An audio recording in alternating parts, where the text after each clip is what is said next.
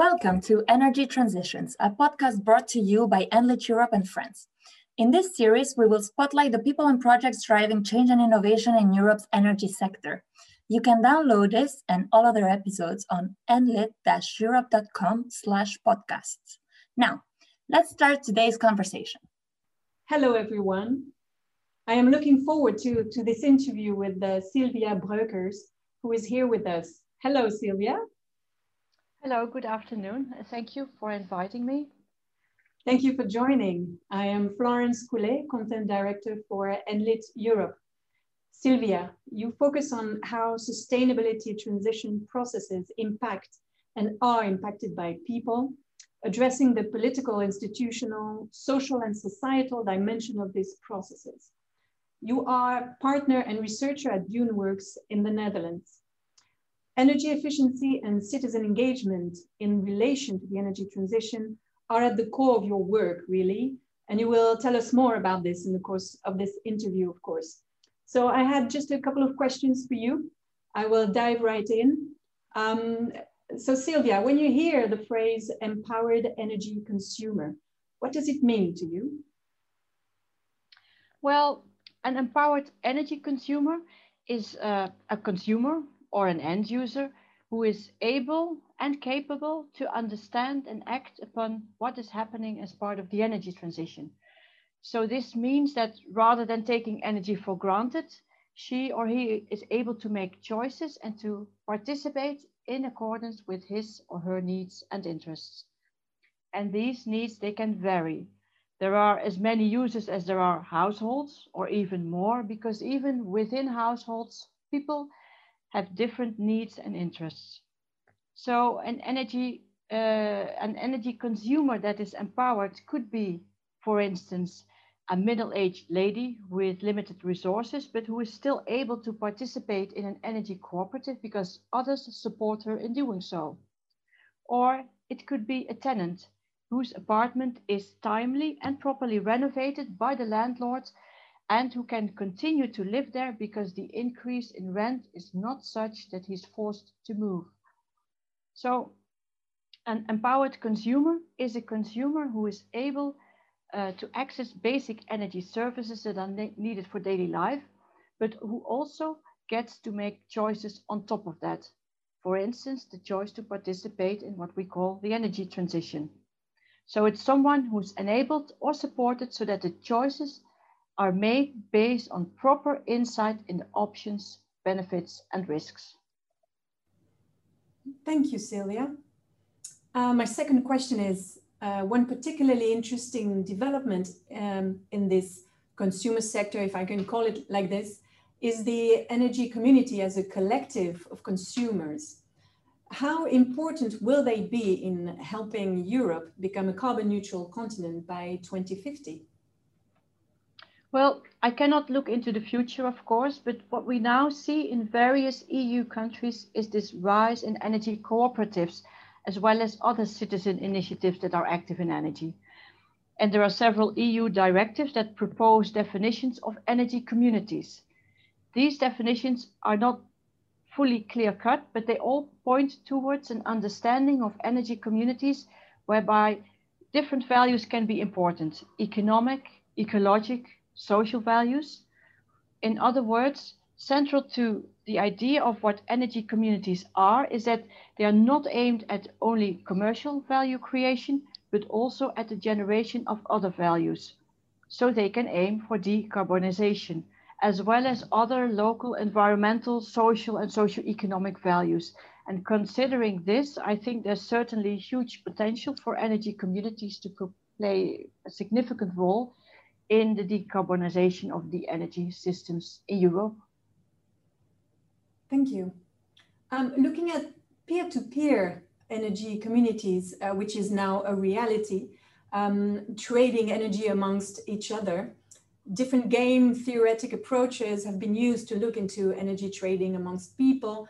Um, but where are we with this overall on peer-to-peer -peer energy trading now, according to you? In terms of user organizational and market readiness? Uh, yes, well, peer-to-peer -peer energy trading involving energy communities is not yet a widespread reality.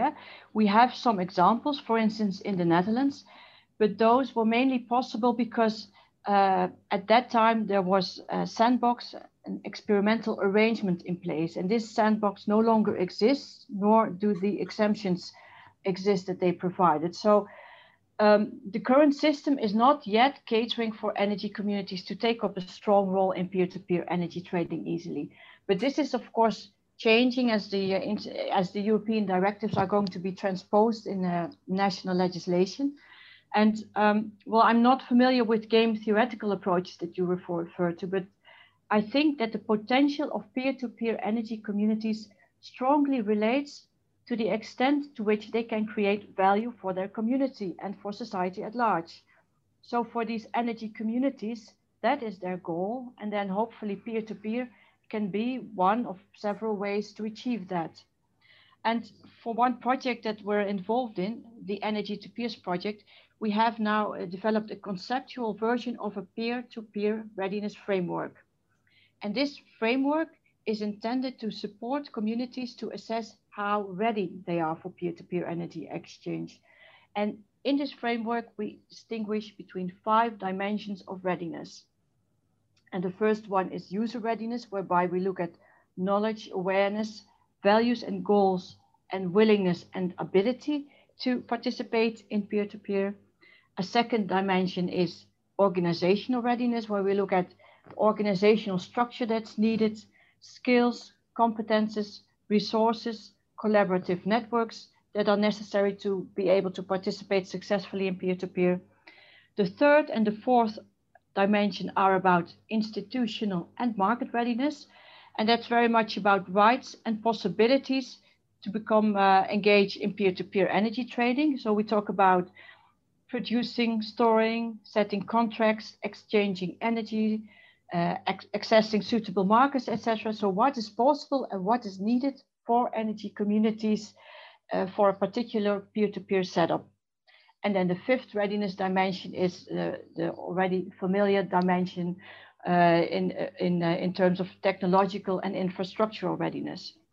So these are five uh, readiness dimensions with indicators and sub-indicators, and they are currently being tested in our pilots in Spain, Italy, the Netherlands, and Slovenia. Wonderful. Well, we'd love to uh, maybe also do perhaps some follow up with you on, uh, on those pilots and projects uh, more specifically. Um, uh, a last question I have for you, Sylvia, is, um, is a bit broad, but uh, here it goes. What is a just transition according to you? Um, I hinted already a bit at this in the beginning when you asked me what an empowered consumer means to me.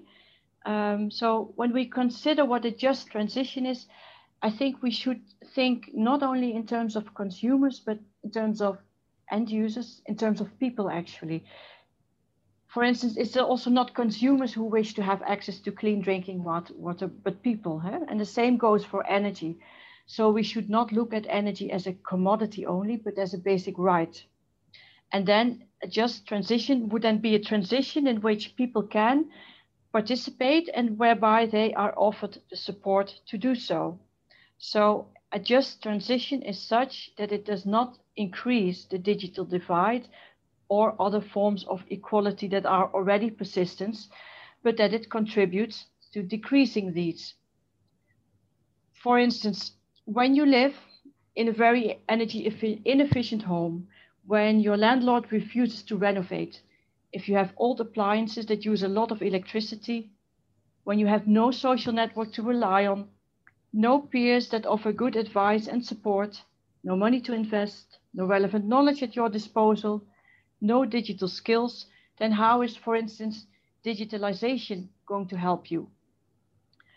Current digital solutions in the energy market that are being developed should start at looking how we can engage those that are in a vulnerable situation. If our new digital energy platforms cannot also cater for those households right from the outset, then we can be fairly certain that they won't cater for those later on. Mm. There's no such thing as a trickle down effect. And I think that is something we should be very aware of uh, in, in pilots that develop uh, new solutions that include uh, energy platforms, for instance. Thank you very much, Sylvia. Um, all very right points, and um, we all hope that uh, um, that this will be taken into account, of course, in this fair transition. Thank you so much for taking the time for this uh, short interview, and uh, and I'm sure we'll see you again further on in at ENLIT Europe. Uh, thank you and take care. Bye. Thank you. You're welcome. Bye bye. You've been listening to Energy Transitions, a podcast brought to you by ENLIT Europe and friends. You can listen again and hear all other episodes on enlit-europe.com slash podcasts. And don't forget to catch up on our other great digital content on our 365 platform, enlit-europe.com.